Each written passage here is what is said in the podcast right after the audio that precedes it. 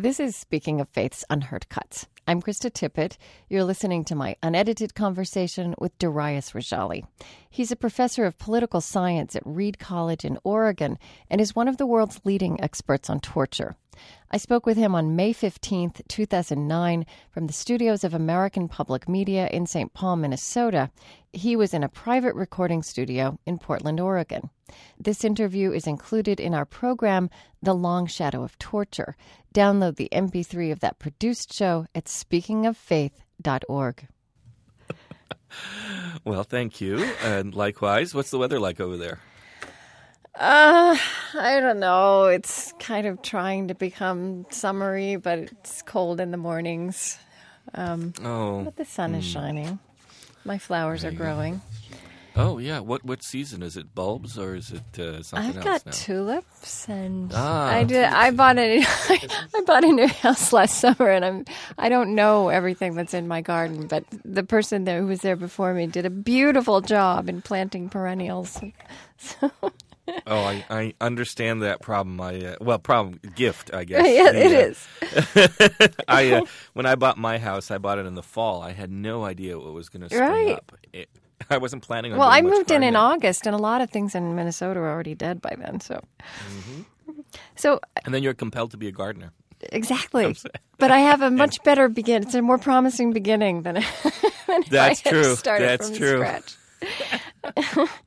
Anyway, so Yeah. Well, t- um, I want you to say your name for me, just so I. Darius, and then how do you say your last name? Rejali, You do say Rejali. Okay. I do. All right. I do. Is that really the Iranian way? No, of course not. No. Wouldn't it be the more Iranian- like Rajali or something like that? Right. The, the full my full name would be Dariush Rejali. All right. Right. Exactly. All right. But- I won't try that. yeah. No. It's uh, uh, my mother gave me Janus face names so that they'd work in both cultures, Mm-hmm. and um, I suppose a lot of people say Darius, Right. but uh, but that's just the French pronunciation. British Indian pronounce it Darius. Okay. So Well, I I think it's noble that you hung on to that pronunciation all these years. it was trained onto me in the schoolyard. There were so many other Dariuses. I had to be different. right. you can't. It's a very common name in Iran when I was growing up. so- Okay. well, um, do you- do you know the show? Um, my speaking of faith. I, you know, he, here's here's what happened when your invitation came. Uh-huh. I immediately spoke to a couple people, and they were like, "Yeah, I listen to it every week." And uh, so then they filled me in. Okay. so I, I, I feel like they said it's it's sort of like a NPR show, but it's not an NPR show. it's sort of I don't know how would you describe it. How would I describe it? Well, Yeah, I sure. think the title um, works against us a bit. I mean, we, we call it public radio's program about religion, meaning, ethics, and ideas. The truth is, we're doing big, deep, in depth discussion that you couldn't do anywhere but public radio. Right. Um, but we're having conversations that no one's having anywhere else, including on public radio. so, right. but um, I think I mean I think you are perfect. You're the you're the perfect.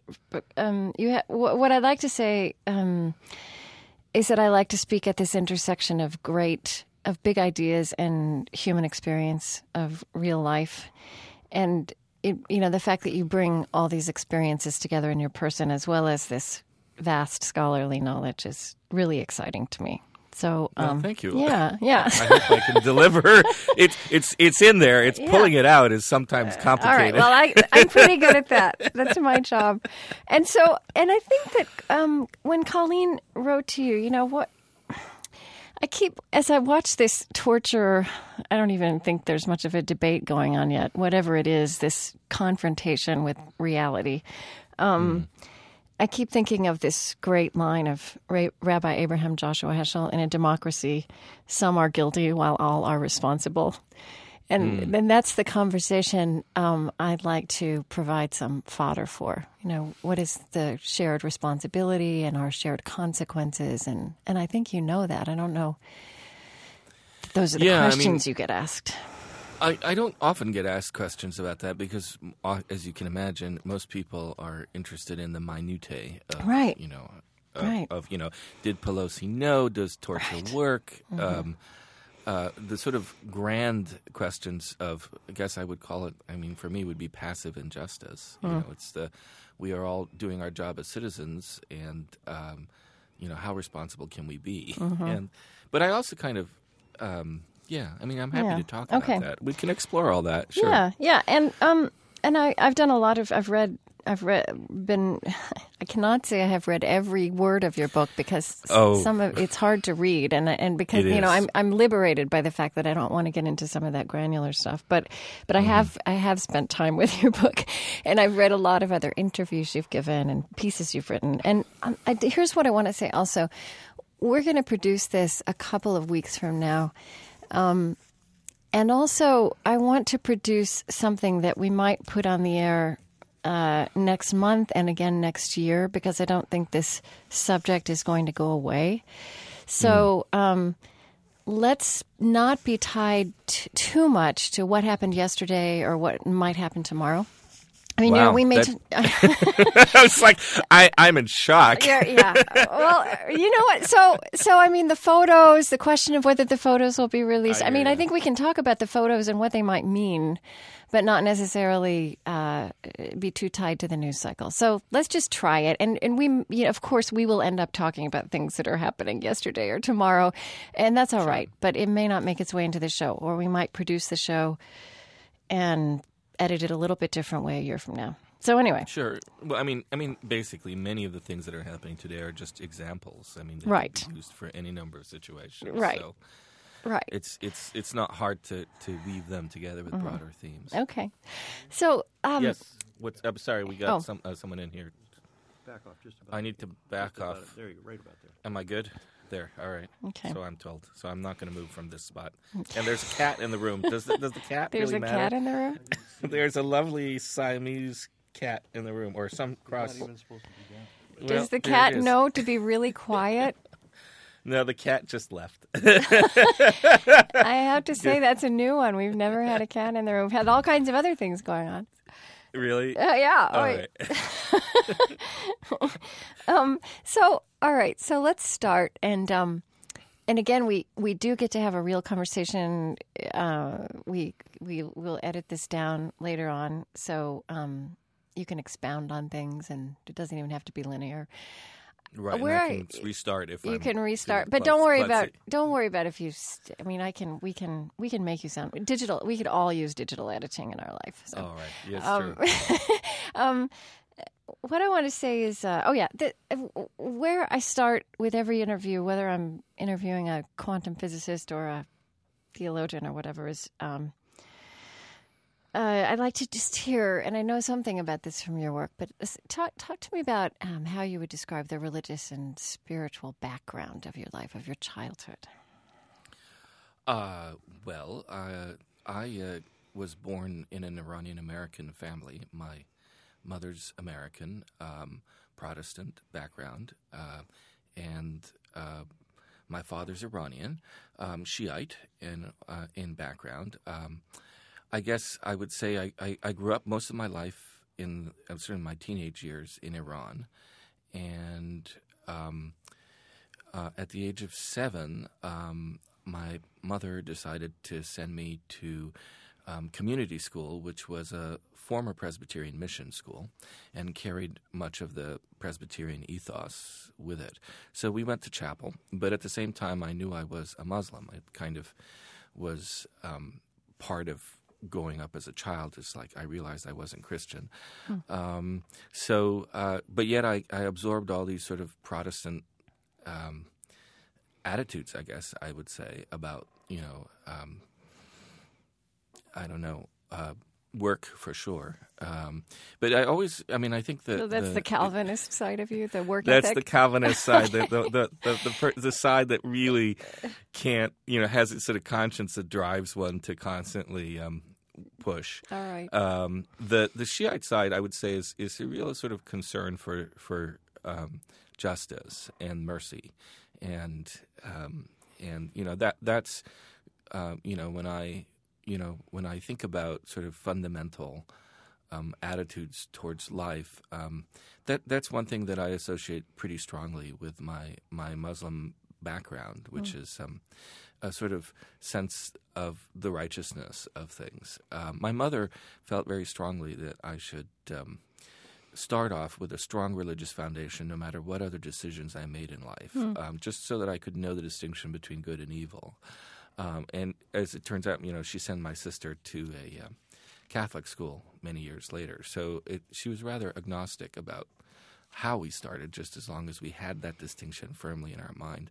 Um, the other thing I, I should say, as part of sort of my ethical raising background, is that, you know, one of the things I particularly liked about my childhood was um, um, my my mother brought back from the um, from Russia um, old communist cartoons, which were wonderful because you know the communist cartoons are all about um, working together with other people, and um, they kind of teach a sort of ethical. Um, value of cooperation and and kindness towards others. So it, it was a rather mixed ethical um, bag that I inherited. Right, and and you've said that in terms that that you wouldn't have believed when you were growing up if someone told you you'd one day write not one but two books about torture, Eh, and yet torture was um, it was a reality that you knew about. It it was a fact of life um, in the air you breathed, culturally, and and even in your own family history. Oh yeah, no, that, that's certainly true. Um, it, it it kept on seeping back in. Um, I think, uh, you know, when I when I think back on on my childhood, I think of a history class where. Um, it was mandatory that all Iranians had to take Persian history, um, and there was no exception for me, even though I was in a international school. And we were taught about um, the the old kings and how unjust they were, and um, this was always um, ended with praise of the monarchy, the Shah at the time. Right. And uh, um, one of the famous incidents that they describe is is a case of a king who walked into a um, um, a uh, rebel city about uh, 200 years ago, and he um, ordered a series of brutal punishments, including removing the eyes of about 10,000 people. And um, everybody, of course, was horrified, and you know, as you can imagine, kids talk about these things. For me, um, this was difficult in a different way because this was a an ancient relative of mine, um, and so the puzzle that I went away from is, yeah, I, I knew that he was a cruel man. What I don't understand is why he needed eyes. Um, why couldn't he have just killed people or anything like that? So I guess the sociologist in me was born. Um, You know, I come from an old, an old aristocratic family. You know that was accustomed to power on my father's side, and um, and they didn't exercise power always particularly um, in a in a noble or just way. Um, and yet they had these great ideals of gentlemanliness and kindness and mercy, and there was always a, a deep tension um, in those values. Um, so yeah, that was part of my childhood, and then of course growing up in Iran at that time. Um, you know, we all knew that there was a secret service. My father worked in the official opposition, and when the king dissolved the official opposition in '75, um, people disappeared. Um, so there was a feeling that at all times you were being watched, um, that uh, people disappeared, um, and and so you, you you and yet there was the irony where when Time magazine did a big expose on torture um, in Iran, um, it was available for sale at the Hilton Hotel. And uh, you know, so there was these. Everybody knew that bad things were happening, and that these things weren't incompatible with modernization, with washing machines and dry cleaners. and Right. I mean, things. and I think this is an, a, a point you make that's important to to draw out that um, you had a lovely childhood, also in many ways, and that you you were in fact living in a modern society. Right. That the I fact was. of torture emerged with it was a modern, educated, cultured world. Yeah, I think that there's no question about that. I, I, I lived in a, a very modern world. Well, I mean, relatively to, to many places, um, Uh, it wasn't like I was going to school on donkeys or something Mm-hmm. like that. I, I, you know, I had bus services and and taxis and movie theaters, and there was even an ice rink that we went skating on. Mm-hmm. so, and you know, most people don't associate these things with Tehran, but Tehran was a very cosmopolitan city in the '70s, a, a very stable city, a bustling city. Um, and you know, I guess the connection between modernity and violence, um, you know, what it is to be modern and and what kinds of things that precludes was always a problem.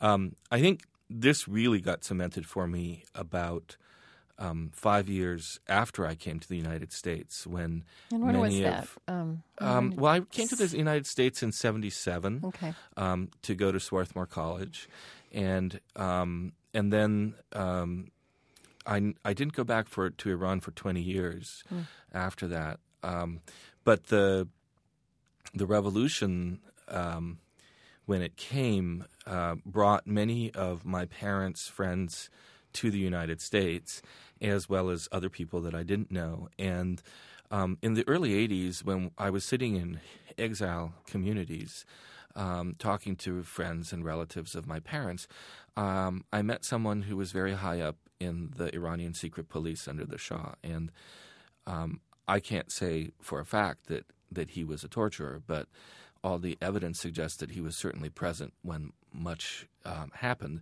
And what was shocking to me was how um, sophisticated he was, how educated, how philosophical, how um, uh, how would I put it? I mean, he knew French theater and opera, and and yet this extreme form of sophistication um, probably was combined with a, a deep sense of brutality. And I w- was, um, I mean, my father um, introduced me, and, and he was very curious about the work I did, and I, I told him. And he seemed completely impervious to. Were you working um, on torture then already? yeah, I right was working on my master's thesis Okay. at that point.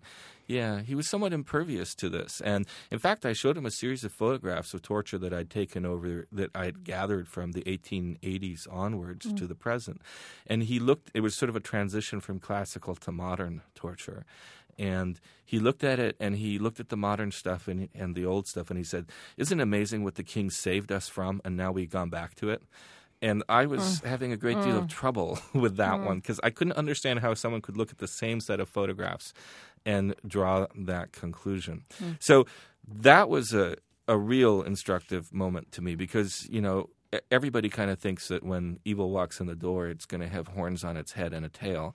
And actually, you know, I didn't have to read Eichmann in Jerusalem or any Hannah Arendt to understand that basically much that happens in the world happens without that. Basically, um, when evil walks in the door, it usually has a good French education or an American education and out, invites you out for a beer and is very friendly. Um, and that's fine. I mean, I, I realize that um, understanding the history of my relatives and understanding that people make choices um, and they have consequences um, was very important to me um, in being able to deal with those situations. Um, does that help? I mean, Yeah, no, that's great.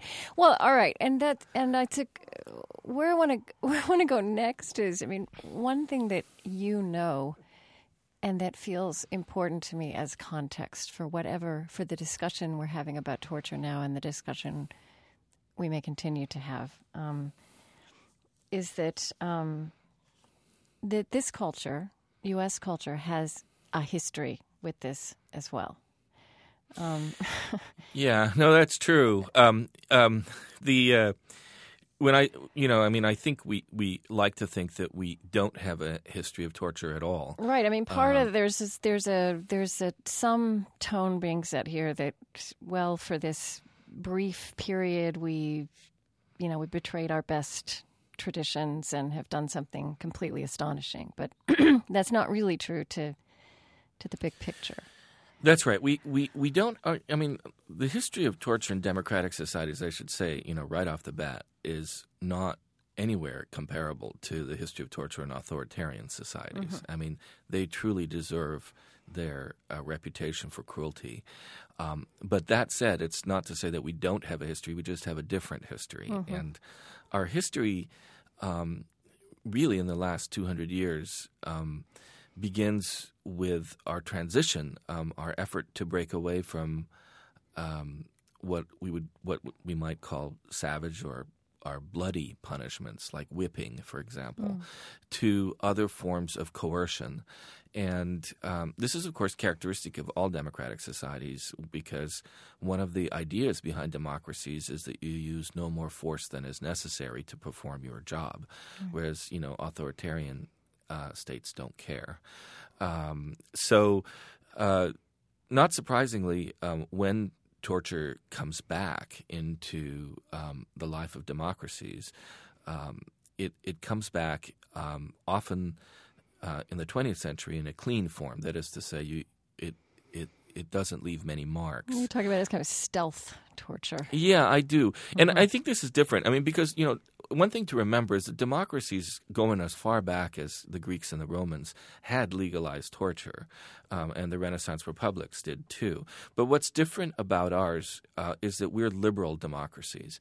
And so naturally, um, we have um, certain conceptions of individual rights and um, there are organizations, church groups, um, human rights groups, um, press who watch um, police, um, military when they perform the actions that they do. And so if you leave a bloody trail behind you, um, then you produce a scandal um, or um, you create damage to your organization. Many things can happen. And so, very early on, um, get- well, not early on, but in the late 19th century, it becomes clear as these types of organizations become more active um, in United States and France and England, the police clean up their act, and basically, when we're watching, um, cops get sneaky, um, and so. Not surprisingly, we started using techniques different from authoritarian states, techniques that left few marks. And I mean, you you make this interesting point that it's kind of a double edged sword that um, we uh, citizens of a democratic culture um, that there that there are these ways to monitor this and uh, and yet then I think you said we torture has changed in ways we become complicit in that this pressure um, in fact makes this become more hidden. Yeah, it, it's a perverse effect of of monitoring. Um, on the one hand, sort of the model that we have is if outrage happens uh, and we draw it to the attention of the public, the public will mobilize and things will change. Um, and the lesson that people who uh, want to commit outrageous acts draw from that is well, then let's make sure outrage doesn't happen. Um, and then um, it tends to disappear. And I mean, the value of a clean technique basically is that the public can't tell how much pain someone is in. I mean, if I told you that I'm depriving you of sleep or or waterboarding you, that's different than if you can show stand up in front of a camera and show me a gigantic scar of a whip across your chest. Right. Um, and and that just is a, a very visceral thing. People judge more by what they see than what they hear about, and so um, these kinds of things disappear. It doesn't mean that we can't see them, and um, you know there are doctors and there are experts who now can identify clean techniques, um, but then it becomes a battle of experts. Um, so yeah, there is a perverse effect, and uh, you know one of the conclusions I kind of reluctantly draw from this is that um, you know torture doesn't just hide in some military barracks somewhere. It it locates itself often uh, when it's not politically approved in barracks and fraternities and um, families, and that's where it really hides. Um, and it's only when the top authorizes or allows, says, "Okay, boys, you can do this," that the bottom comes running out with the practices. Um, I mean, I think it's important to recognize that torture is. Um, it, I mean, these kinds of practices that I'm talking about are um, exactly that practices like sexual practices. You know, government can authorize them, legalize them, make them less permissible or not, but um, they will disappear. You know, prohibiting them just pushes them underground. It's not that they disappear entirely. Um, is it right? You've said that electric torture, electro torture, began in the United States in the early 20th century, and was that was this part Yeah. of the reason for that? Yeah, it's the, certainly the first. Um, uh, it's the the first cases that we know of people being subjected to electricity um, in a, a incarcerated condition. And I should explain what I what I study. I suppose what I mean by torture is that someone was detained and helpless. Um, and there's a state agent who's applying electrical pain in this case um, for purposes of intimidation or confession or information. Mm-hmm. And the first case we have of something like this involving electricity happened somewhere between 1900 and 1910. The uh, um, anarchist um, uh, philosopher Emma Goldman used to receive letters from prisoners in various uh, prisons around the United States, and she describes a device called the hummingbird, which was used to keep order um, in New York prisons, which was electrical. And I suspect that it was something like a cattle prod, and it hummed with electricity. Um, the first really certain case that we have um, of electrical torture was um, probably um, the the electrical monkey, which was a, a device, a magneto, that um, was used by the Dallas police in 1916. Um, and it was called the electrical monkey because it was applied to African Americans to secure confessions. Um, so, electrical monkey. Um, it, and you know this is, um, and then of course there are a number of other instances that follow. Electricity was and most people don't realize it in the early 20th century, um, very much an American um, thing. It defined us as a people. Um, and so it's not surprisingly that, that even the police adopted these kinds of techniques in the United States before Europeans did. You also use the word torture to describe um, treatment of blacks, of African Americans in the South into the 50s, Mm-hmm. right? Yeah. I mean, for me, what's really important is um, if the person is a state agent or whether the state allows for or designates um, other groups of people to do enforcement for it. So, for example, a death squad that tortures um, um, and keeps order on behalf of the state. Um, I'm certainly willing to make the case that that's um, torture, similarly with lynching um, and things like that. Um, I I do think that it there's a sort of the history of torture is part of the broader history of cruelty. And there's certainly a relationship between the two. Um, techniques from the history of cruelty pass on to the history of torture. But what is really different about um, torture is that it involves the the public trust. Um, That is to say, when um, when I when I am uh, held in a uh, a prison or well in a basement, and my neighbor decides that he doesn't like my sidewalk, and decides to torture me to make sure that I improve. Um, he applies only the physical force that he himself is capable of. Um, when I am detained in a prison, um, and he is a state agent, then he applies this with the full trust and public authority and all the resources that the state gives you. And that um, has always been, going back to the Romans, one of the characteristics of torture that it involves the public trust. Whether you believe, as the Romans, that this is a good thing, or whether you believe, as the United Nations, that this is a bad thing, all these definitions include the use or abuse of the public trust because once you give someone political authority, they have a lot more power over you. And when they abuse it, then it becomes not just a crime, it becomes a war crime. Um, and we, we treat it differently. The same thing is true of war. A fight between two individuals is maybe a duel, but it's never a war. It requires a state and the violation of um, the public rules of war, whatever those might be, for something to become a war crime. Because again, when you f- when you kill someone on your own, that's murder or assault. Right. When you engage with the public trust, it's it's another thing entirely. So, um, so in 2009, um, we are reckoning with a new form of this. Um, and I want to read you a little bit of the way. So, this is from a New York Times summary of the revelations of torture in the Bush administration, kind of trying to lay out what we had learned and were learning. And I want to ask you if, if you think this is the right way to tell this story. Um, Okay. and and and uh, you know, and I think it's legitimate to quote the New York Times because it, it is a real definitive voice in our cultural and political narrative, and will be for as long as it continues to exist. um, so so here's what they said. And, and again, I think that's interesting that this is written as you know, here are the facts. Okay, here there's there's no there's no there are no uh, conditional words in here. It's like we're going to tell you just the bare the bare bones facts. All right. Hmm. In its scramble to create a system, the agency made the momentous decision to use harsh methods that the government had long condemned. It borrowed its techniques from an American military training program modeled on the torture repertories of the Soviet Union and other Cold War adversaries, a lineage that would come to haunt the agency. Is that the story you would tell about what happened in these last years? Um, it's part of the story. Mm-hmm. I, I would say that any account, um, and we'll see this in about 10 or 15 years, of what happened in the last few years won't be a single, a simple single line. It's going to be multifaceted.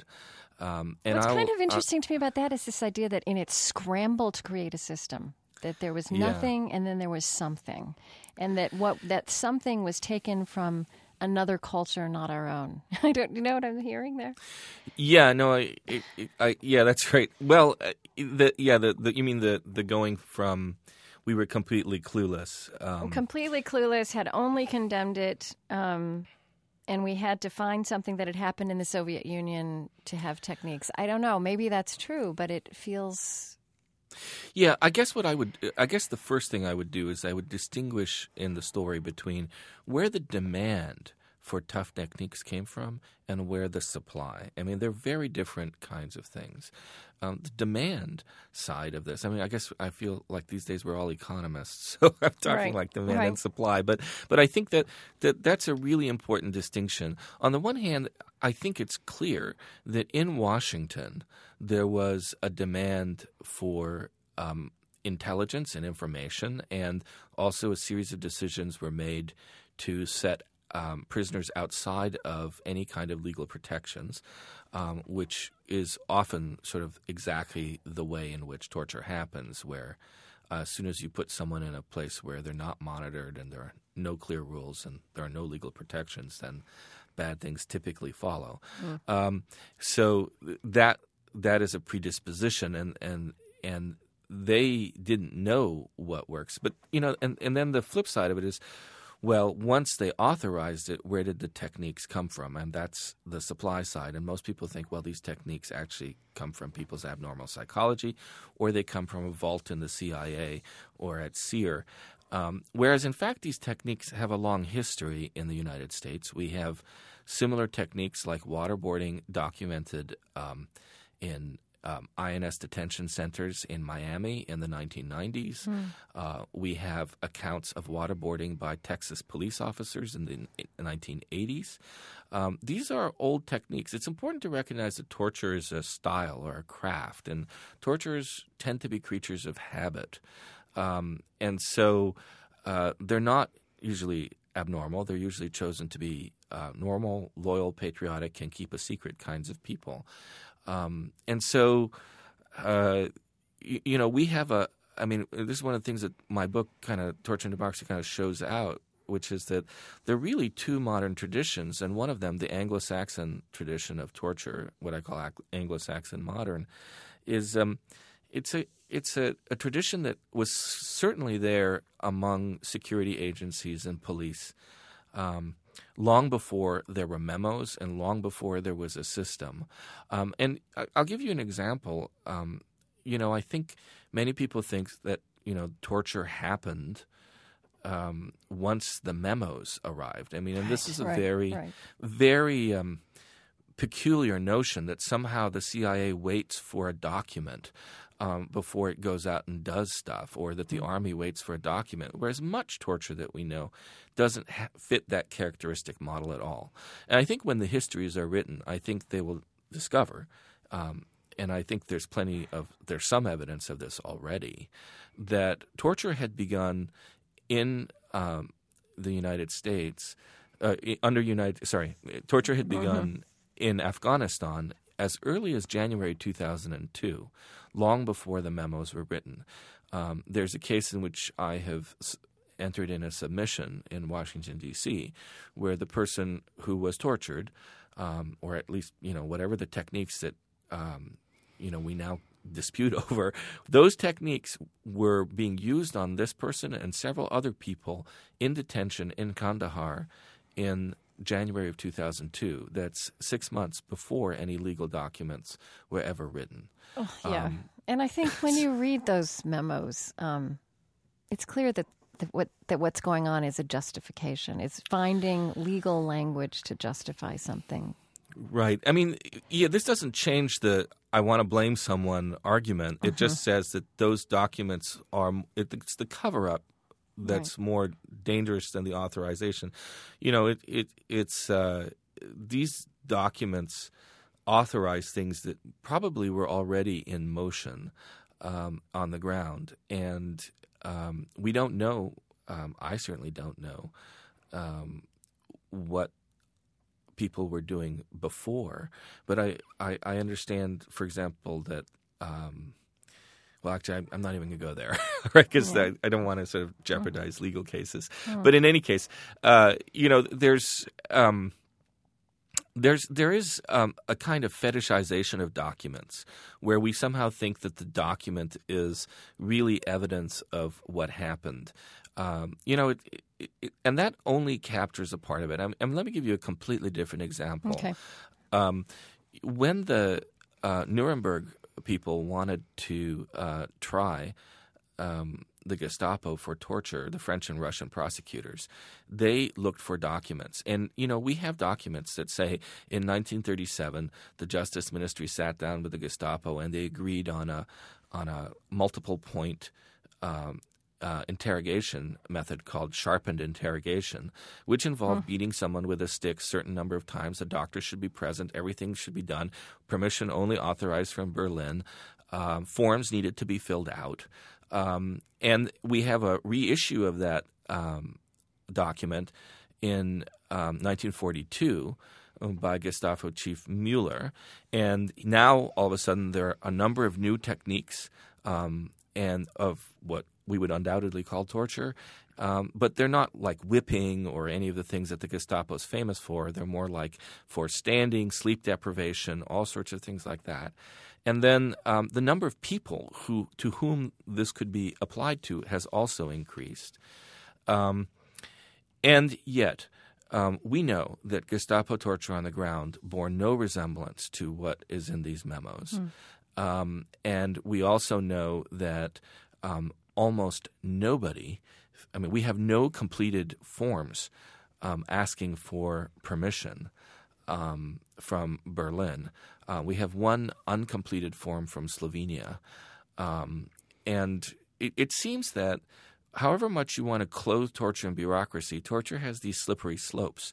The number of techniques increases, the number of um, the number of victims and the types of victims increase, and basically torturers become a, a force unto themselves, um, independent of the lawyers who try to regulate them. Right. Um, and that's a really that's one of the reasons why torturers and torture bureaucracies constitute huge dangers to states, whether they're authoritarian or democratic. I mean, let me give you one last example. Okay. The Bybee and the Bradbury memos, which were released the lawyers that torture the memos. lawyers, Mhm. which are the torture memos.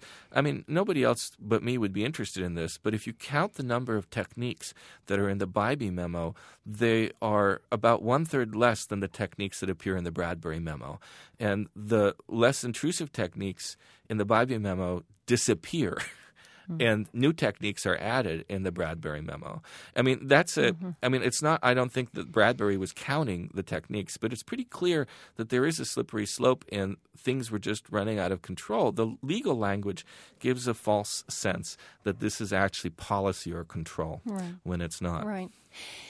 So part of the the public focus um, after the release of this has been um, who knew when, right? And so here's here's again, and in fact, it's just turning into this focal point. Um, so here's again from that New York Times summary. Um, you know, a high level. I guess this was this was actually yeah this was published earlier this year in the New York Times. A high a series of high level meetings in 2002 led to an official embrace, embracing of harsh interrogation methods, without a single dissent from cabinet members or lawmakers. The extraordinary consensus was possible largely because no one involved, not the top two CIA officers pushing the program, not the senior aides to Mr. Bush, not the leaders of the Senate and House Intelligence Committees, investigated the gruesome origins of the techniques they were proving with little debate.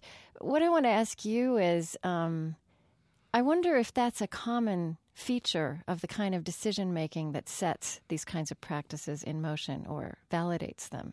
The, the, I mean, I can imagine people didn't want to know. They didn't want to know the gruesome techniques, right? Right. Either you knew or you didn't know. If, if you knew, um, then the you know incentive was for you to pretend that you were ignorant, and if you were, if you Uh-huh. To if know didn't as little know, as you possibly could. to know as little as you possibly could. That's right. I mean, I think, and and you know what assists people in this is that um, these techniques, as I say, very few of these techniques leave marks.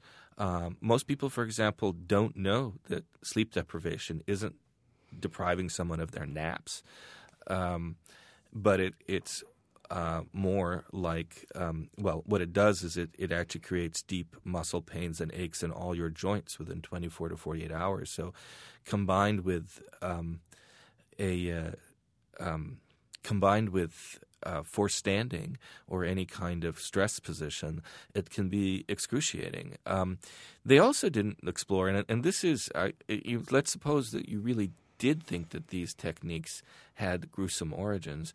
They never explored um, also what these techniques did in terms of the information you got. Right. Um, so, for example, sleep deprivation was famously used for false confessions.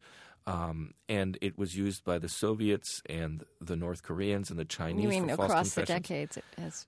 Yeah, that's Mm-hmm, right. And that's because basically, once you're deprived of sleep, you can't tell where you're getting your information from. So if I repeatedly ask you, did you see Mr. Smith? You're pretty soon going to have some vivid, vivid memories of Mr. Smith um, under repeated questioning. Um, and this is why, you know, sleep deprivation, when it first emerged in the hands of Englishmen and Scots, it happened during witch hunts where you got these magnificent confessions of of meeting with the devil. Um, now, it's important to recognize that even the Inquisition hated sleep deprivation because they realized that it produced inaccurate information. And yet, when you read these documents, um, it's as if though uh, this is a magical cure and that we can get accurate information from them. So there was a there is, regardless of whether you know the origins or not, a tremendous amount of ignorance about these techniques. And you know, you make a statement that um, just uh, from something you know from all your research that torture creates an unprofessional atmosphere. And you know, it seems to me that that unprofessional atmosphere you can also you could that's also one way you can describe what's happening in these cabinet meetings or briefings of lawmakers where they don't ask these complicated questions about the yeah, t- consequences. yeah. Torture has a deprofessionalization effect, uh, unquestionably so, and that's because um, uh, basically you think um, if you, I mean, the the gist of it boils down to um, I might be doing everything according to the rules, but if I uh, just stay within the rules, then and I might lose my job or I might not get the benefits from it. So I'm going to edge the rules up and apply one more technique or apply one more torture. And pretty soon, torturers who want to be professionals end up looking like sadists, um, even though that's not what they're doing. But yeah, torture is very dangerous for four professions, basically lawyers, politicians, uh, medical professionals, and journalists. um, And it, and you know it, it's dangerous for um, all of them because they can kind of get sucked into this little step by step where they don't uh, necessarily um, once you've accepted the first element of it, then they feel sort of compelled. Slippery slopes happen not because they happen for, for a couple of two or three reasons. One is that peer pressure, which is that as a group we're not going to notice um, the big elephant in the room. and Right. if the group basically says no, uh, then you won't really break the consensus. Um, another reason that peer pressure happens, or, or slippery slopes and torture happen, is that people, um, what they, um, they they they feel compromised, so they'll say, um, uh, you know, I, I've I've drunk a cup of, you know, I've I've taken a free cup of coffee, so then why not take all the whole can or something like that? I've I've drunk a bit of it. I've done a little evil, and so I'm already committed. So I just hope that it it works through. Um, and lastly, I think, and it's hard to underestimate how this um, affects pu- the other two is that when you have fuzzy backgrounds, when you don't know the threat you're confronting, when you can't distinguish between civilians and terrorists, and you know however that works for you, fuzzy backgrounds combined with peer pressure and a sense that we're already implicated can really drive a slippery slope and make it much slippier, slipperier for medical officers and psychologists and politicians. So, you know, I don't know if this is what you're thinking of when you say that, but you know, one thing I don't really want to talk to you about here is whether torture works or not, quote unquote Thank works, right? but, but but it seems to me that um, to the extent that there's been a discussion all these years, um, either at the in those secret places or publicly. I mean, this is a this is a a way in which it seems to me. What you say? Politicians, doctors, journalists. Uh, what was the other one? Military or the Uh, others? let's who- see, doc- doctors, this is dangerous. doctors, journalists, lawyers, and and Oh, uh, lawyers. that that lawyers. that that this question, this narrow question of does it work or not, hijacked the discussion, and in fact was a distraction and a narrowing from other d- discussions we might have been having about larger cons- consequences, not eff- efficacy, but consequences. Yeah, no, it's it's certainly true. Um, I mean, the central question ought to have been what is good counterterrorism policy? Um, and by those standards, torture is terrible good counterterrorism policy. And I think most policing professionals would tell you that. But yes, um, the other side of this is consequences. Um, most people um, are unaware that once you authorize uh, a torture bureaucracy, it has a number of um, unforeseen consequences.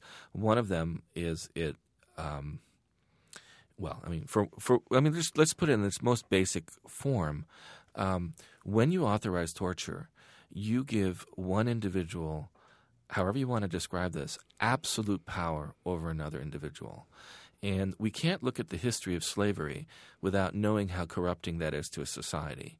And we can't look at the history of torture without knowing how corrupting that is to societies or to governments that authorize it. Um, it sets into motion a series of changes which often take 10 to 20 years for them to work out um, of a society. And, and some of them are, are bureaucratic. For example, um, a, a split develops in your agency between um, the professionals who want to do proper policing methods and the torturers who just want to whack the guy with a bat or stick his head in a in a vat of water. And usually one side or the other leaves. Um, in the American case, many many professionals, um, FBI, CIA, etc., left the agencies. So that's one. But the other problem is you train a group of people to torture. What are they going to do afterwards? Um, you know, when they're decommissioned, where do torturers right, go? Right. And the answer is that they go to um, private security and local police forces around uh, your home and mine. Um, and so torture that was international becomes domestic. I think um, most people know what waterboarding is, but um, most people don't understand that waterboarding was something that American forces first learned um, a technique for the most part. This particular technique was learned for the most part during their campaign, the American campaign in the Philippines in 1905. And when these troops come back to the United States, they become police officers all throughout the United States. And by the 1930s, the uh, American Bar Association committee documents that waterboarding is pretty common, especially in the American South. Um, so techniques come home. Same thing with Chicago. Um, torture has been documented in Chicago from 73 to 93. And the techniques that appear there, the electrical techniques, were first documented in American hands in southern Vietnam in 1963. So um, I think most people are unaware of the incredibly long shadow that torture casts, not in not just for a government, but for society, and lastly, I think for the families that um, are involved in this process. Um, you know the the the cases of atrocity related trauma Right, um, right. that are tied to, to torture are um, the the domestic abuse, alcoholism, suicide rates. None of these things are um, calculated when people think about torture. Now, you you mentioned that there were um, prof- police professionals who knew, at least understood much of this. That that this is not a good policy for for many reasons. And you know, it's, I had a conversation with Jane Mayer, um, who's of course done uh, excellent reporting on this for the New Yorker, who talked about all the military lawyers who resigned. Yes. Um, now, maybe I haven't been reading the right things, but I kind of feel like that's a story that hasn't been told. Who left because they knew, because they had Yeah, other oh. kinds of information. There's a whole book to be written on that. Not only who left, but what happened to the whistleblowers, um, the people who who said no, and um, you know, I mean, there were um, certainly the military lawyers um, were the first. In fact, I think what's really interesting about that story is that um, you know, it, you know, during Watergate, it was the civilian lawyers that um, broke with the presidency. You know, so John Dean and it's John Dean, right? Um, and Right. Whereas in this in this case, yeah, it was it, during the Watergate, it was the civilian lawyers who did that. Whereas in this case, the civilian lawyers proved to be um, very malleable. Whereas the military lawyers, who had a much stronger sense of the implications of torture, for example, for the treatment of our soldiers should they ever fall into enemy hands, um, they understood immediately that the consequences of these kinds of techniques would be that they would uh, put American soldiers at risk in future conflicts. Um, and so, yeah, they went and um, I, I believe they, they approached Scott Horton, um, who uh, was head of the Human Rights Committee for the New York Bar Association, and they um, um, and then they they discussed, you know, the, and they broke right. But I think the the sort of general um, problem is that there were many. There were some people along the line, not just the military lawyers, but say Captain Fishback. Um, there were um, people within the CIA, right, people, who left rather than take part in the new policy. and who said these things, and then were were driven out. You know, um, um, Colonel, Kle- uh, Colonel, I think it's Colonel Kleinman. Um, yeah, I mean, I mean, one of the things that I think we have on the books is whistleblower laws, um, but it's pretty clear that the whistleblower laws in this case broke, and the whoever office was responsible for managing um, this either failed to follow these techniques or or did not do a particularly good job of following up techniques, Army CID or whatever the particular version is. I mean, I'm sure people will will analyze these in due course, um, but what I think is important is that um, we really don't know. We know a lot more about what leads people to do evil, I guess, um, than what leads people to stand up and say, "No, this is wrong." And and what's what the stories of the whistleblowers tell me is that basically either you have to have a strong commitment, like the military lawyers do, to an alternative life, um, such as military code of honor or something like that, or um, you have to have a deep religious foundation, like Captain Fishback, um, and this is consistent with what we know from other um, cases where people said no. For example, during the French Algerian War, the people who um, objected to torture in Algeria were either um, uh, evangelical Catholics, um, like General Bollardière, or um, um, or Auschwitz survivors, or you know concentration camp survivors Right. like Prefect Teitgen, um, or um, members of the French Socialist Party who um, disagreed with um, Who had a strong the, system the policies. of Yeah, who had an alternative set of Uh-huh, values. uh-huh. It's very important to have an alternative set of values to be able to stand. And if you don't, then the system gives your values for you. And you know, another thing that Jane Mayer talks about is all, and I don't think this is out really there, that all the doctors and the scientists who became involved in justifying this. And there, you know, you do think of the system of, you'd think of do no harm, right? At least with Right. the medical profession. And it's very hard to imagine how that was reconciled. Yeah, although again, when we think about it in the, in the broad scale of things, it isn't surprising. Doctors have been involved in torture for a very long time. Um, prison doctors, in particular, um, have a very different, or military doctors have very different um, involvement and personal associations with the uh, military or the the prison officers that they work with, and it shouldn't surprise us that that doctors get involved in these things. Um, what is um, again, you know, I would imagine that with doctors, um, the central concern is um, whether they um, whether they really do believe that they have a, a certain kind of connection. I mean, I'll, I'll give you another famous example.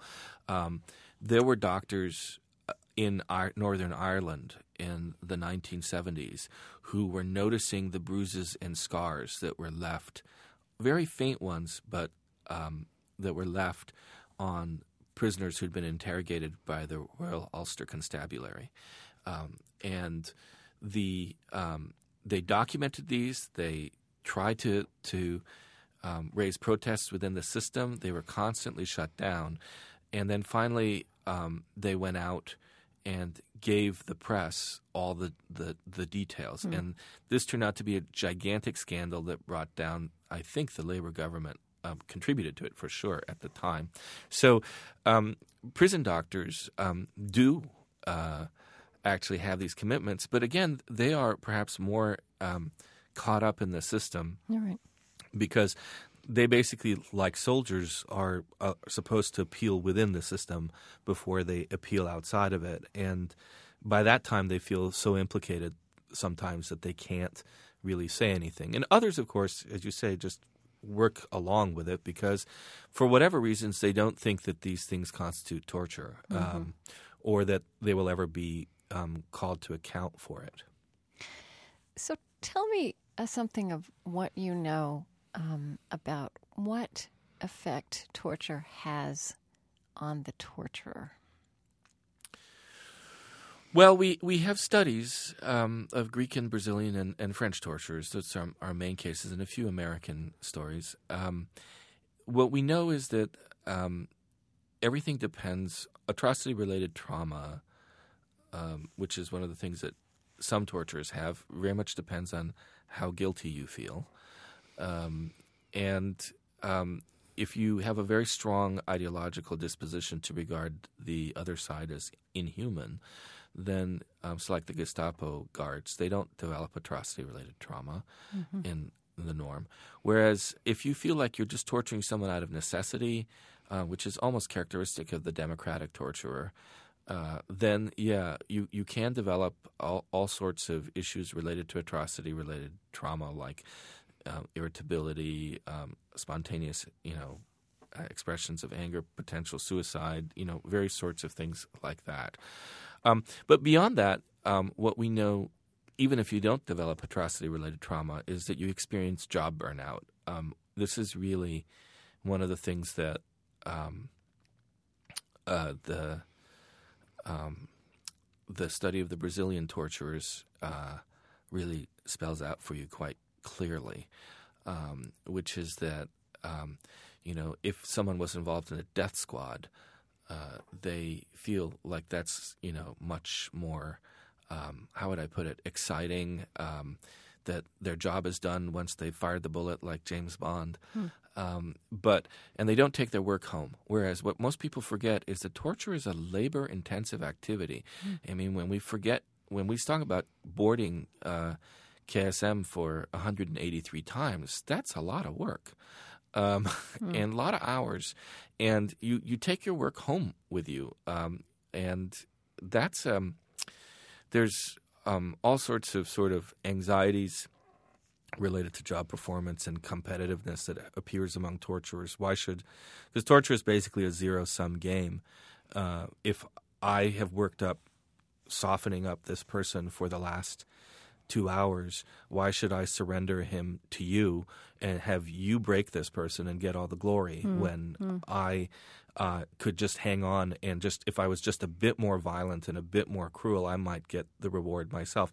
This is very different than the kind of normal competition between, say, two policemen working on a case Right. where I work on Right. fingerprinting and you work on clues.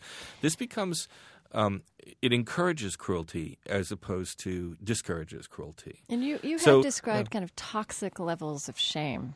Is the way Yeah. you've described it. That, of ultim, uh, later, I guess, eventually.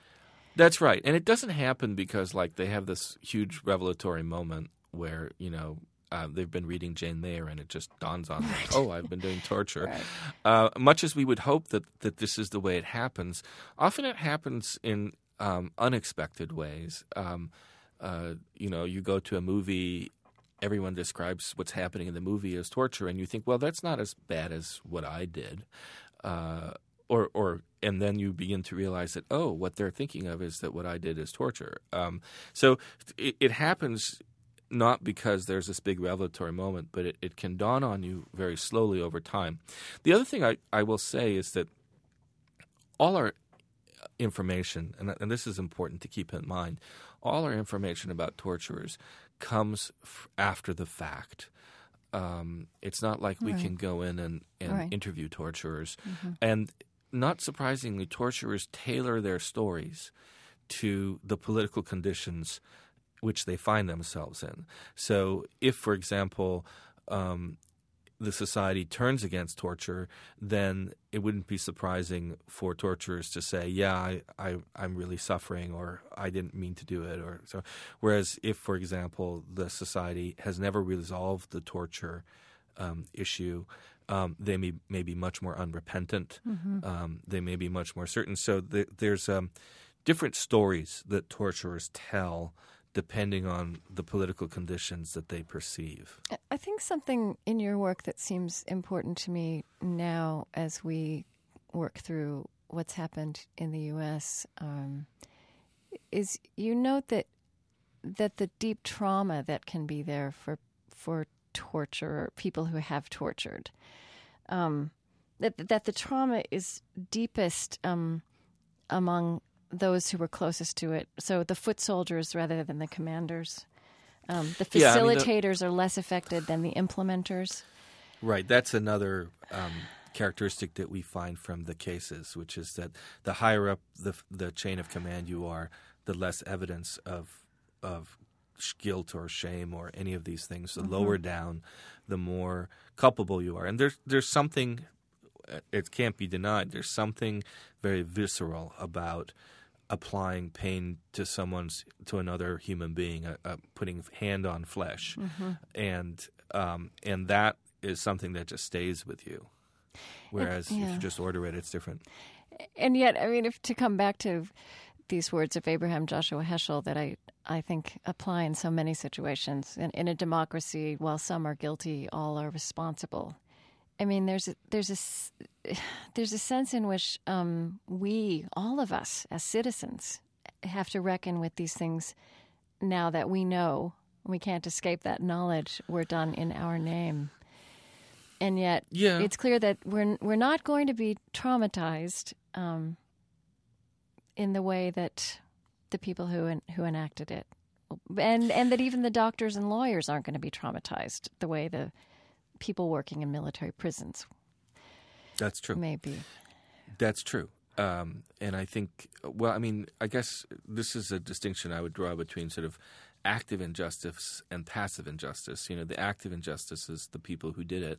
The passive injustice, presumably, is the people who stood by and didn't intervene or prevent things from happening. And the question is, of course, both prospective and retrospective. I'm, I'm much more interested in the prospective question, but but but let me just briefly say, retrospectively speaking, um, it's really questionable what all of us could do, could have done. I mean, one of the the things that I'm very familiar with um, is I've been I've been following American public opinion polling on torture and ticking time bombs since 2001, and the American public. I mean, there's a sort of impression among journalists and politicians that most Americans actually approved of torture, either in a, especially in a ticking time bomb situation, especially if the person has high level information that might save American lives.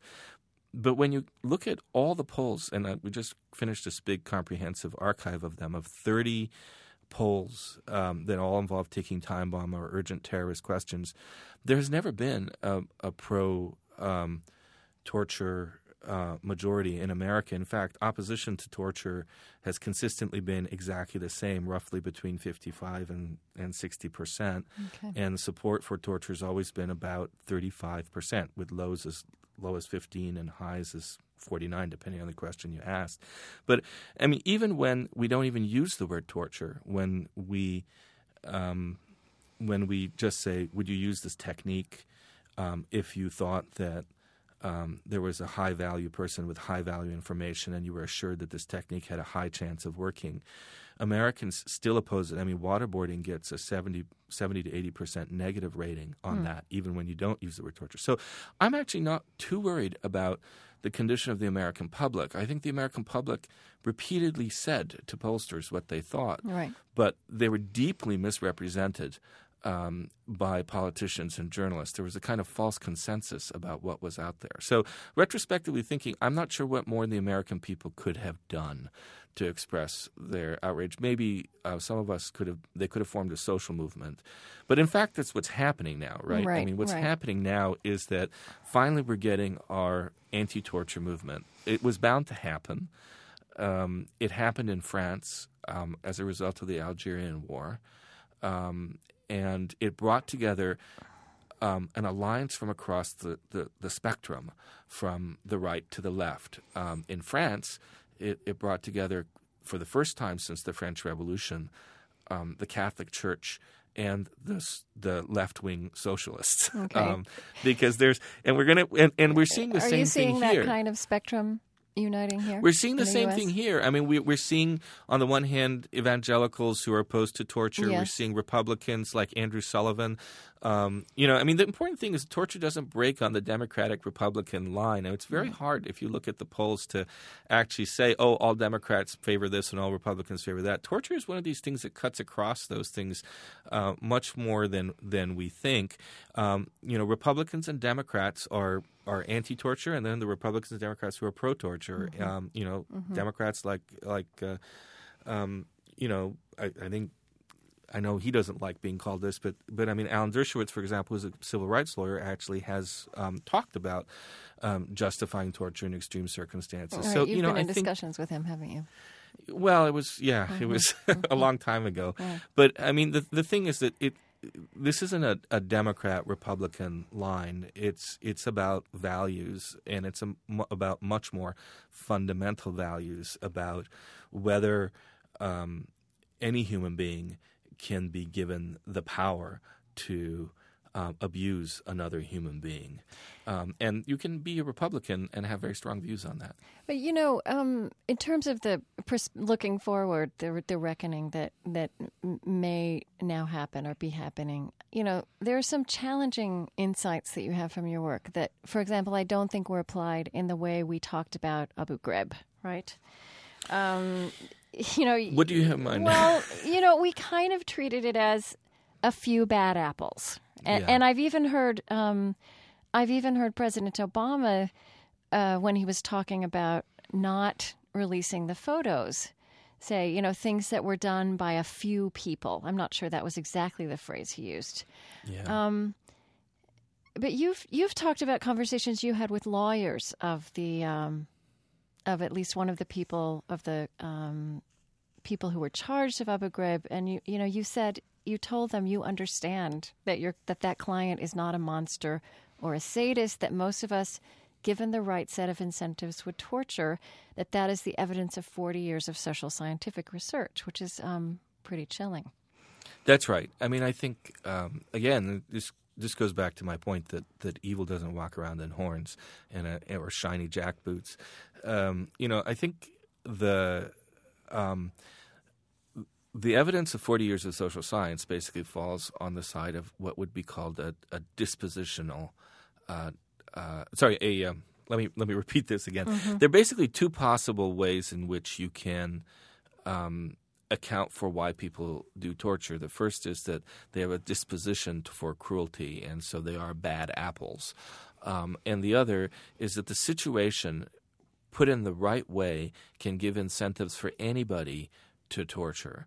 Um, and we began the 20th century thinking that people who tortured had certain dispositions that made them cruel. And then we discovered basically two things. First of all, that organizations that torture make sure that the people who torture are not sadists because um, they sadists don't follow rules. They, you know, they, they choose people to follow rules and be patriotic. If you kill the guy and get pleasure out of it, you've kind of failed to get the information. So that's a problem. And this is true. We discovered not just among democratic states, but say in Cambodia, when um, we look at um, um, the genocide and, and the torture at, at Tuol Sleng, we actually have the interrogation, the torture manual from Tuol Sleng, and in it, um, the head torturer says to his people, "You have to be more disciplined, more ideological. If you just keep on doing on the pain side of things, you may kill the person before we need the information we get." Clearly, it's a problem, even in authoritarian conditions. People get sucked up by the pain. Um, so part of it is that we have very little evidence that people are chosen because they're sadists to become torturers historically. On top Right. of that, we have psychological evidence that suggests that given the right set of incentives, unclear rules, two types of authority, no punishment for which set of rules you follow, no regular monitoring either, and no remand before a judge, um, we can pretty much predict that violence is going to happen. Um, maybe not specifically torture, but once you have conditions like that, this is what the Milgram, well, the, certainly the Zimbardo experiment, experiment shows. Just summarize that, would you? Just Uh, well, the Zimbardo experiment was a mock prison experiment held at, at in Stanford, and um, in which uh, very normal people, uh, uh, all American um, men, um, college students, were given two sets of roles. One set of one set were defined as guards, one set were defined as as prisoners, and they were created into a mock prison in the basement of the psychology building at, at Stanford. And um, all they did was play out the roles. And what happened within two or three days was that they had to stop the experiment because violent behavior, the guards started moving very rapidly towards violent behavior. And this was um, surprising given how normal all these kids were when they went in. Um, so the social science on this keeps on coming back, saying it's the situation, not the disposition, that makes people evil. All of us, given the right circumstances. Having said that, I, I think I've told you, uh, there are people who can say no. I mean, that's really important to recognize. right, and you said we don't have the social science on them as much. Yeah, you know, as we're just so fascinated with evil and Uh-huh. not with why people do good. Um, and you know, I mean, Milgram is a very great example. He was interested in how far people would would um, electro, you know, apply electroshock to someone under the guise of authority, and um, you know, in most cases they did. Um, but there were a significant number who didn't, and he never did the follow up interviews. Or wasn't? Did you say it was about a third of them said It's no? about a third, And was it also about a third of people at Abu Ghraib who said no? I that- have did I get that no, from you? I don't know where I got I, that. I don't think I, I have no idea. Okay. I know that you know. Um, obviously, uh, Specialist Darby said no, and Specialist Darby was no different. He was the Specialist Darby was the person who gave us the photos. Mm-hmm. Um, he um, came from the same unit in West Virginia. I think um, he doesn't. There's nothing in his background that suggests that he was any different than the people who went um, with him. But um, for whatever reason, he, um, I gather, slid the photographs under the um, door of Army CID, and then there was a note that was posted that said, "Come back and and we can't." Initiate charges unless uh, investigations unless you come in person, and so then he came in person. So w- it's hard to know what moved him, um, and I'm sure he has his own story now. Because again, he was another one of those whistleblowers who um, had to leave in fear. You know, in terms of pictures, um, you said something when we first began to speak um, that, of course, is a little difficult for me as a radio person to hear. But you said um, that we're galvanized more by what we see than what we hear. Yeah, yeah. And no, I don't, think you know, again, we yeah. don't know what's between the time we have this conversation and the program airs. The pictures may be released, um, but uh, how do you just just in the abstract, or you know, apart aside from what happens right now at this moment in time, um, how do you think about the value uh, or or drawbacks of photographs being released of this kind of activity? Is is that let's say for these deeper questions that we might want to reckon with um, in terms of our culture and us as citizens who may have been complicit? Um, how does that? How do pictures play into that? Help or hinder it? Well, I'm, I'm pretty sure they can do both. I mean, um, the hooded man photo um, has essentially become iconic, um, and as an icon, it, it can both be used now um, by people who want to discredit the United States by showing it, um, and it certainly can be used internationally as a symbol of American torture now. Um, but conversely, um, I think um, the hooded man photo um, was absolutely pivotal in galvanizing um, American public opinion on this question. Um, I mean, I think I think the the events at Abu Ghraib happened months before, and there were even news reports of of um, this incident um, two or three months before. There were even legal trials.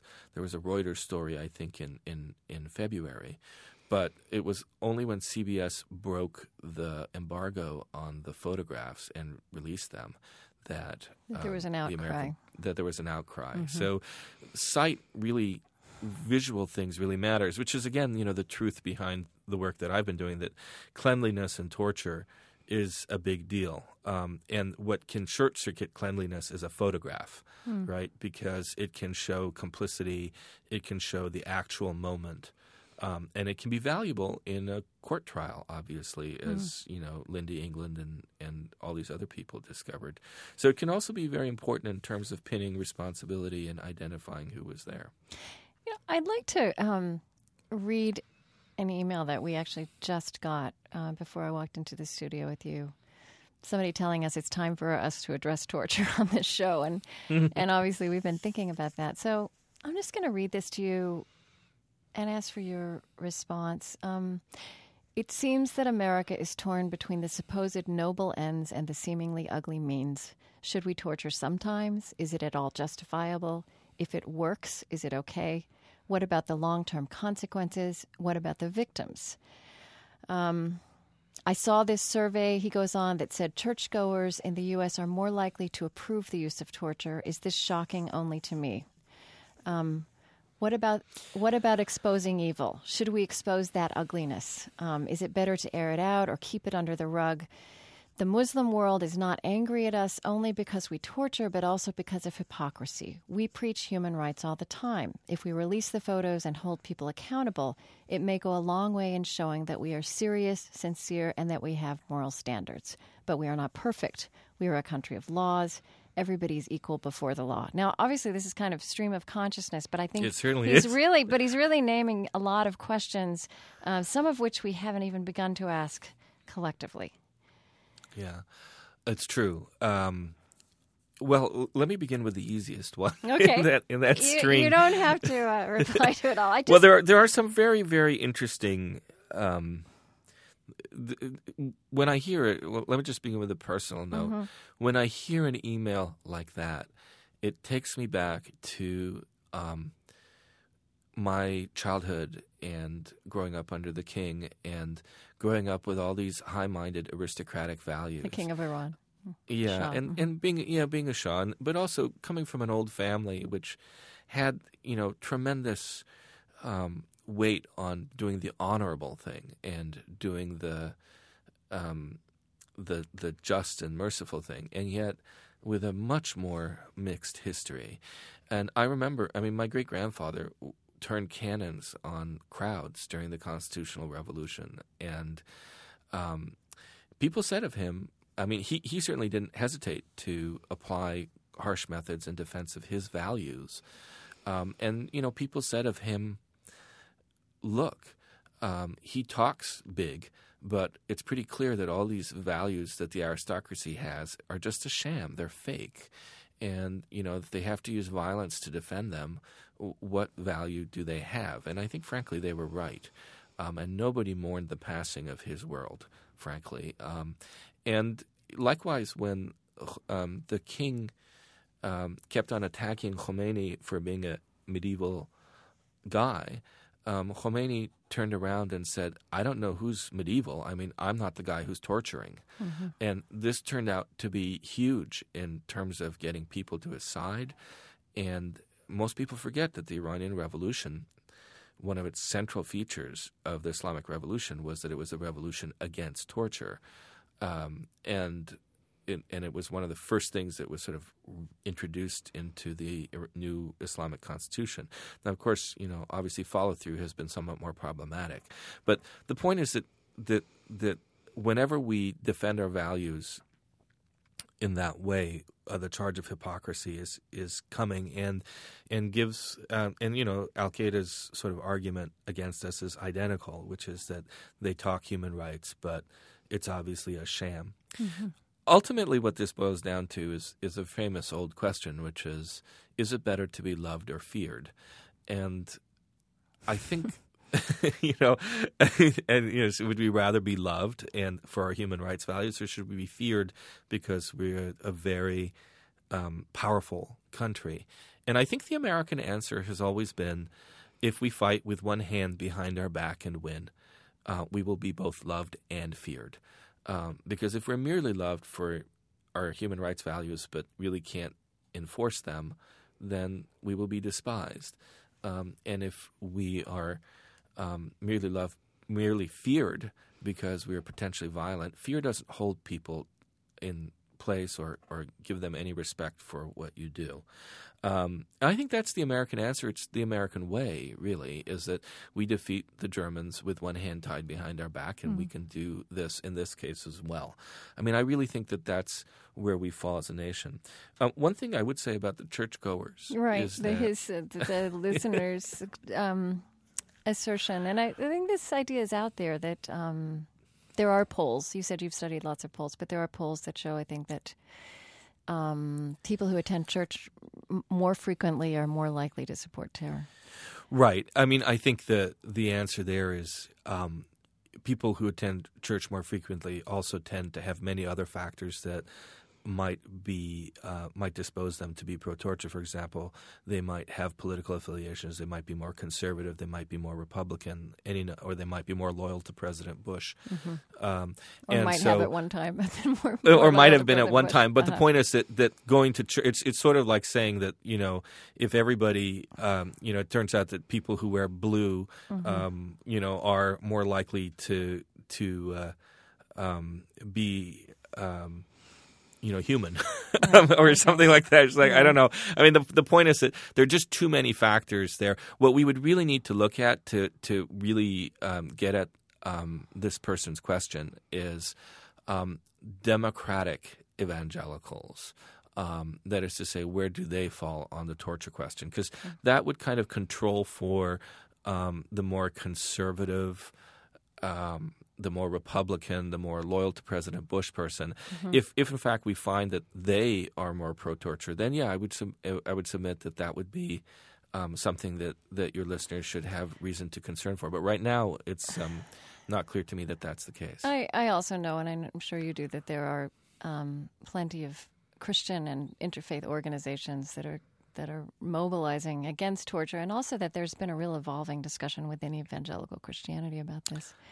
Absolutely, Yeah, I think that's fluid. I think absolutely, and Yeah. and this is I have never hesitated either way to speak before any audience on this matter. But Mm-hmm. I mean, I think it, it's certainly true, and and this is again goes back to my point is that. Um, knowing how anti-torture movements emerge historically, um, leads me to conclude that that our sort of normal presuppositions that conservatives are like this, or Democrats are like this, or religious people are like this, and secular people are like this. They, these stereotypes they don't work when they when it comes to torture. Okay. Um, And and one thing, Mhm. And on. that is very important to recognize. I mean, I- guess there's one other thing I, I I would say though is that you know as a society. Well, actually, I'll pass on that. Maybe we'll come back to it in a Okay. different way. I I don't know. Right. Do we have a hard stop? Okay. Well, I feel like it's a funny thing to say that we're talking about torture, but I wish feel like we could go on forever. Well, we've got another Yeah, what another half hour or so. Well, I think we we usually go about ninety minutes. Um, Oh, okay. we're this is this is re- great. It's going to be very hard to edit as it is. I I mean, I do want to say. I I have a few th- places I want to go, and then maybe we can, if there are things you want to circle back to, we can do that. Um, Sure.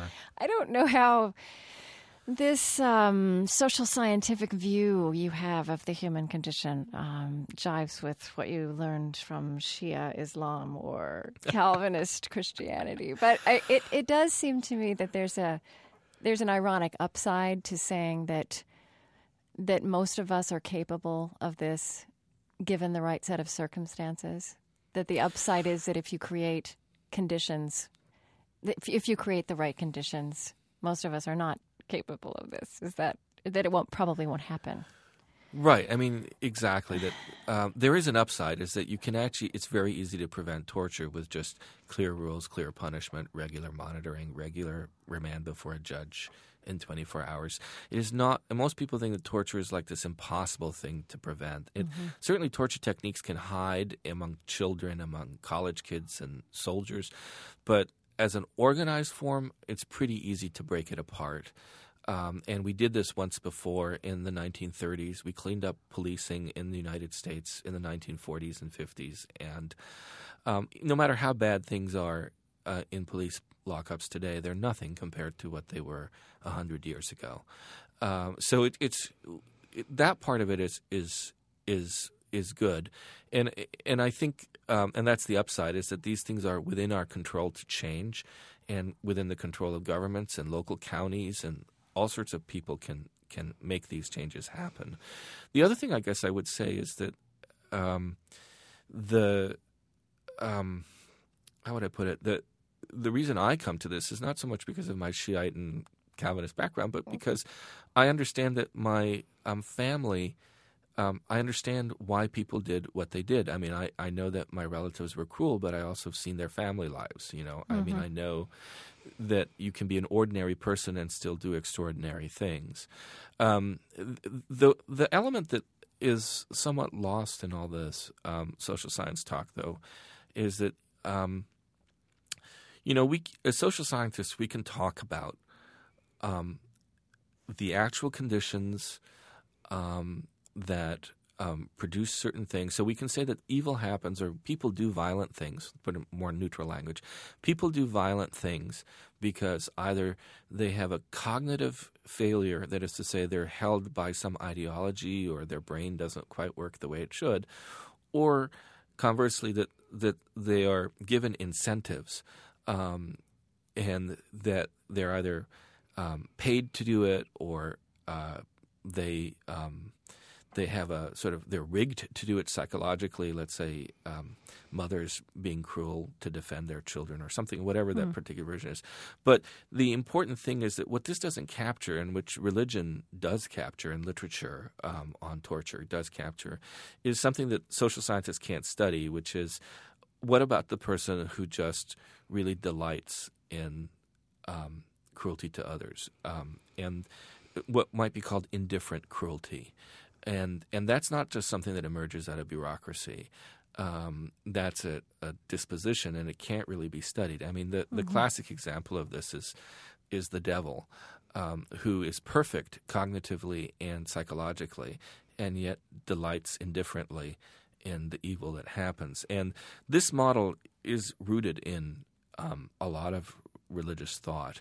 And certainly when you read Dostoevsky on terrorism or um, Hannah Arendt on on evil, um, on, on genocide, I mean, you, you, you get an inkling of, of this much deeper sort of ontological um, dislike of human beings, of human life, and a, a, a kind of willingness to stand apart from it and do cruelty to it. And I don't think a social scientist can grasp that through the tools that he has. Right.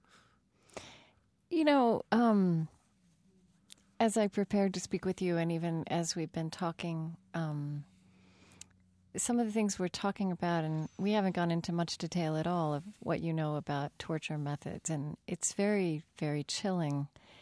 Um, and I just want to ask you to talk a little bit about how you uh, keep your humanity intact.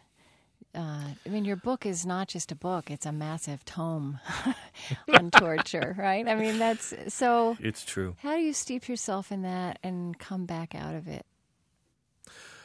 Um, well, I, I would say that first of all, the the preface of my book kind of spells it out. In all the things I do, it's like sixty percent of my time is spent taking care of myself. I always know when I'm um, talking to someone who's a fellow walker on the dark side, because the first question we have with for each other is, "What do you do to, to keep your sanity?" Um, it's it's part of um, this vocation that you spend a lot of time um, focusing on um, you know, understanding yourself, um, understanding why you do what the things you do, and then kind of uh, pulling yourself out of yourself and learning humility. Um, so yeah, I mean, I guess, uh, I mean, I could give you a list of, of things I do. I I surf, um, and I I I travel. Um, these things pull me out of myself um, and keep get me focused on the beauty of the world. I mean, I think anybody who's studied as much as I have um, the dark side of human beings comes back with a kind of new eye at at the things that we have. Um, you know, sort of like a soldier coming back to a clean bed after a war. Um, there's a sense that you realize how valuable um, the peace is. Um, you know, how my quiet little college where I teach at. Um, and how you know how wonderful it is that these children don't know what's out there and aren't exposed to it and don't have this shaping their lives. So I mean, I think I really come to appreciate the beauty of ordinary human interaction. Um, I also, you know, I meditate. Um, I, um, you know, and meditation can take many forms. I mean, in, terms of exercise, or when you're being beaten up by a six foot wave, you think, now there's humility. Um, there's only so much I can actually change in the world, um, and and you begin to understand that you know, as an intellectual, there's only so much you can do. Um, uh, you can clarify things for people. You can provide information. You can show things, um, and then you know there are you know there are um, I guess what I would call um, how would I call them spiritual practices. Um, you know there um, things like I'm, I'm trying to think of of one. It, it's kind of hard to think one of one on the on the spot, but there are certain things that I I, I try to do like um, when I'm when I'm working and I have this haunted feeling um, that I I step out of the house and I try not only to do routine things but also try to do one good thing for someone in the course of the day that has nothing to do with me. You know, like think prospectively about others. Um, these are all valuable things, but I will say, undoubtedly, the most important thing that helps me kind of focus is knowing your own story. Um, Whoever's attracted to uh, walking down the circles of Hades, um, there's no light in Hades. um, you have to know why you went in there, and the only thing that lights your way is your heart. And if you don't know what the story is that's taking you in there, you will get lost. Um, it's a very disturbing place. It's very interesting to me that all the stories about people going into Hades are purposeful journeys. You know, they, there's a there's a there's a reason why someone goes. Orpheus goes down to find Eurydice, um, and on his way out, he he has to be very careful because he can lose the insight that he gained on the way in. Um, and that I think is not an uncommon experience. Um, He does lose it uh, because we we do um, kind of get focused on the journey and not on the purpose. Um, so my story is that you know is as you've heard it. I come from a certain background. I have a unusual gift. I can go into the dark side of things, and I can come back with a a, a pretty good set of stories and insights to share with people. Well, and- wisdom stories, if you And want. And also that you are a storyteller. I mean, that you come out of those dark places and are able to put words around them that other people can hear. Right, and and that I think is yeah, the storytelling part is is just being Iranian, um, and my love of stories is growing as a child, um, and that really has helped a lot um, in in just being able to to share, um, to take pain and transform it into a story of meaning. Um, whereas you know the thing that we all really that disturbs all of us really is meaningless pain. Right. Um, and, right, and to talk even about t- t- talking about meaning in the middle of this confrontation we're having with um, this recent history of torture, just even that idea is striking.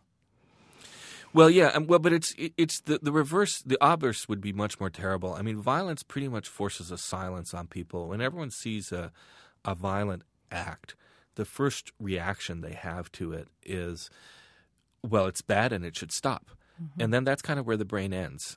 you mm-hmm. know, mm-hmm. there's there's a lot of moral torture talk if you want, and but but but the ability to turn around and confront not the torture talk, which just simply becomes become more familiar with your own moral sensibilities, but to actually look at the practice, pay attention to it, understand its details, consider what would it take if I took a tool and I did this to such a person, what would its effects be? That's a pretty horrifying thing. Nobody really wants to go there, and yet to confront these sorts of practices. Um, that is exactly what we need to do. I, I guess I have one other thing I would say. Um, so, so I guess what I, part of what I'm trying to say is that being able to talk about it, developing a vocabulary so that you're not kind of stymied, and not a, a vocabulary that's just about your moral sensibilities. What what I would call our national debate um, which you said is not a debate, and I agree. It's what I would call torture talk. Every society has a kind of economy of torture talk, and you know ours is peculiar to our culture. But actually, looking at these practices, developing a vocabulary, talking about them, that's where meaning and thought and reflection really become hard and hard to get, and when you can get them, hard to preserve. Um, so that's one thing I would say. The other thing I would say is, you know, going back, I don't know if the photographs will be released um, or where we will be in this process. But I also would like to to say that the um, the process by which we um, come to terms with our past doesn't necessarily have to involve a trial or a pinning of blame or going through all the wicked details um, and thinking through these questions. Um, I think, frankly, um, and this is a rather, I guess, biblical way of saying this, but but since you asked, The Calvinist in you comes out that's all. right. That's Uh-huh. right. I mean, I, I, I think, I, I mean, I think whether you're Muslim or Christian, um, or Jewish for that matter, um, I think you can start again. And you can start again not just by rehashing the past, which then creates a, a condition which we call political historicism, which is I tell the political history that way, you tell the political history that way, and then we f- spend all our lives fighting over who's got the right political history, right? We don't want to go there. The only way you can start over again is by asking for forgiveness, no matter where it was in the past, um, and you know, or apologizing, whatever you want to say, starting anew. And and the Bible actually, the ancients are actually much better at this than than the moderns. You know, our modern conception of starting again is well, we elect a new person, Right, or right. or we have a new policy, or we you know whatever that narrative is. Mm-hmm. we move on, whatever that language is, and that's not what you you get in the old political situations. If you really want to confront and repent about what you did, um, basically you kind of need two things. You need the whole nation to come together, or somebody on behalf of the whole nation, and not just to say, "Well, personally, I find this abhorrent." Um, but it happened on my watch, and therefore, whatever. Right. I'm, I'm going to apologize. But what what you want to have is I, on behalf of the American people, or whatever, um, people it is, I want to say that we are sorry uh, about this. Um, it reflects poorly on our values and so forth. But beyond that, it requires a new covenant. I mean, we know this from the Bible. It requires a promise not to do this again and to put into to effect a series of steps that ensure that it will never happen again in the future. And here I think, you know, I look at the current political situation and I ask, why aren't we changing the Military Commissions Act so the definition of torture is back in conformity with international law? Okay. Why aren't we um, enforcing whistleblower laws or investigating how Army CID could have done a better job? Um, why aren't we um, putting uh, a lot more money into acknowledging the trauma that we inflicted on our own soldiers so that people can understand what we did and what we asked of them was beyond what you should ask of any soldier. Um, why aren't we? Um, uh, what would be another example? Oh, changing the Army Field Manual, which was changed during on interrogation, um, changing it back to the old standards. These are, I think, to my mind, fairly straightforward things that could be done legislatively, could have a a, a, a part in making a new covenant with the world about where we are. That's probably your last word, but I I wanted to say I mean you did talk, you did just talk about this. I I not only loved the last line of your book where you said um, I mean you end all of that with where then with you coming out of it where then are my scotch my accordion my friends and my surfboard but i was also very taken with the the dedication page you made to your your uh, teacher, your eighth grade geography teacher, Jean Rosashi, yeah. at community school in Tehran, and you wrote, "He taught me that remembering how others live, knowing the proper names they give to places, people, and things, and being observant about how we live are basic skills for any life well lived." It's just beautiful. Thank you. You know, as a, as a scholar, I spend my whole life concentrating on things. And what Jean taught me was how to be attentive to people and to things. And that's a very different skill and and and one that that I think um, as a scholar we tend to discount. Um, but as somebody who works on violence um, and who has to regularly encounter the suffering of others, um, that was turned out to be one of the most important lessons I ever learned as a child. But thank you, thank Yeah. you. It was uh, Jean died, as you know. I, I think it's in the 2004. and- yeah, and and he came out and saw me um, just before he died, and um, about a year before, and he wasn't going to see me, and he came to my house, and we went out and had uh, lunch, and he kept on asking me about my work, and I never got to ask him about his stuff, and you know um, about what kind of teacher he was. I had all these questions I wanted to ask him, and I, I never could. And then what happened was that um, I he he wrote a letter after he met me to my old math teacher at Rosenberg, and he said, um, "I just saw Darius, and you know I feel really." Um, you know, uh, given the work that he's doing and how important it is, I feel really like I didn't, you know, I feel I felt like I hadn't done anything important. and, and I was shocked um, because you know what I was trying to convey to him was how much he had actually meant to me, um, and so uh, I felt I felt like um, it was very. I, I struggled over that dedication. I thought of all the people I could name it for and so forth, and I realized that no, the, the most important thing I um, I wanted to to capture was his gift of attentiveness because I think that's one of such of the most fundamental skills that any human being can have. Is there anything you want to circle back to or say um, that we didn't I can't to? remember we what have I two said. minutes. Apparently, we have two minutes. No, two questions. Oh, sorry. I have two questions from behind the glass. All right. So I'm going to be quiet for a minute, and then I'll come back to you. yes. Hello. Oh yeah, I'm just I'm listening. Can Oh. you? Okay.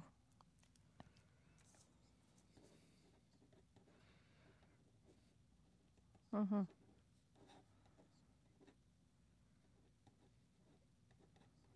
Mm-hmm.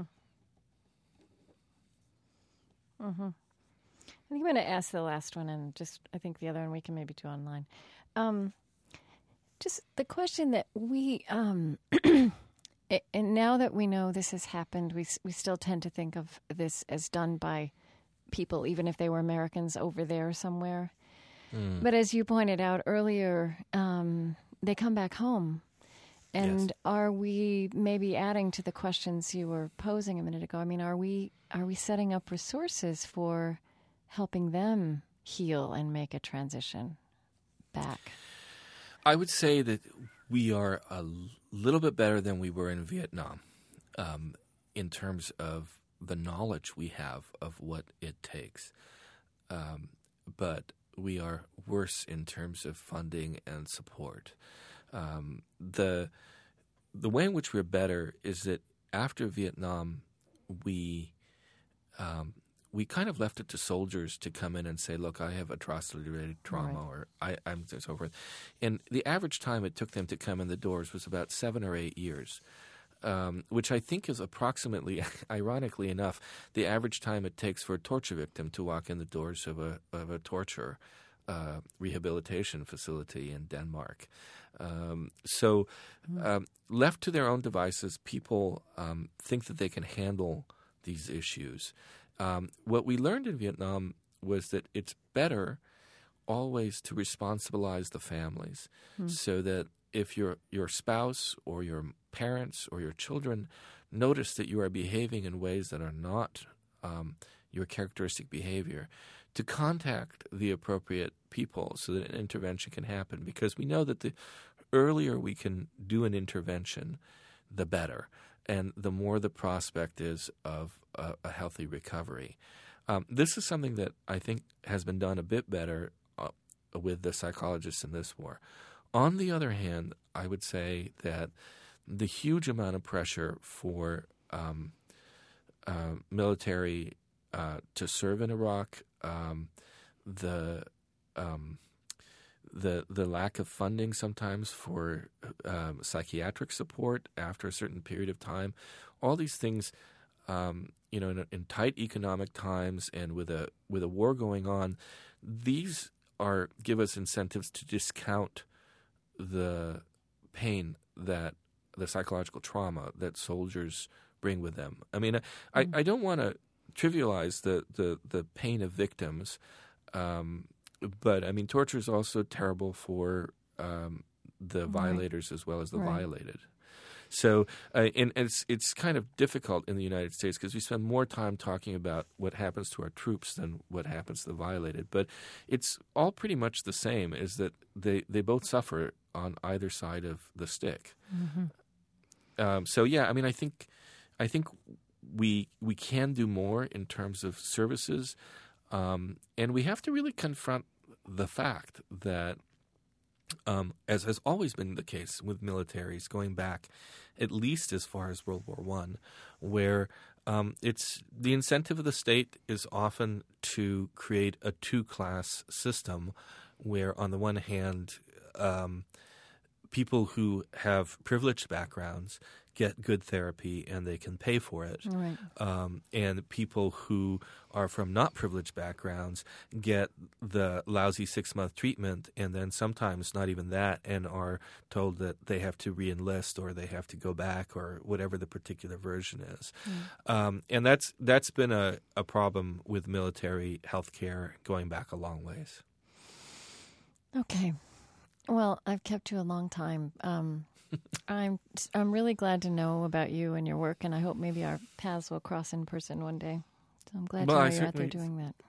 well, thank you, and and I hope I uh, uh, thank you for your questions. They were very sensitive and, and thoughtful. Oh, and good. Um, and uh, I yes I yes be in touch. Okay. I'll I'll be around. All right. Okay. Thank you so much, and we'll we'll right. let you know exactly what this is happening and when it's going to be on the air. It'll be a few weeks, as I say. Well, I'll be in Australia by then. Oh, all but, right. uh, well, you can do- listen do- online. You can podcast It's it. true. Yeah. Was there a was there a question that you were going to send to me online as well, or was no, that the only the question? question was someone wanted to know more about Captain Fishback, but I just think um, yeah, it's a bit too more detailed. yeah, Yeah, and I can't remember too much right okay. now. Yeah, I think Yeah. we can find other ways to explain that if it feels like it needs explanation. Sure. okay, I'd thank you. Thank you so much. All right. Thank okay, you. Bye bye.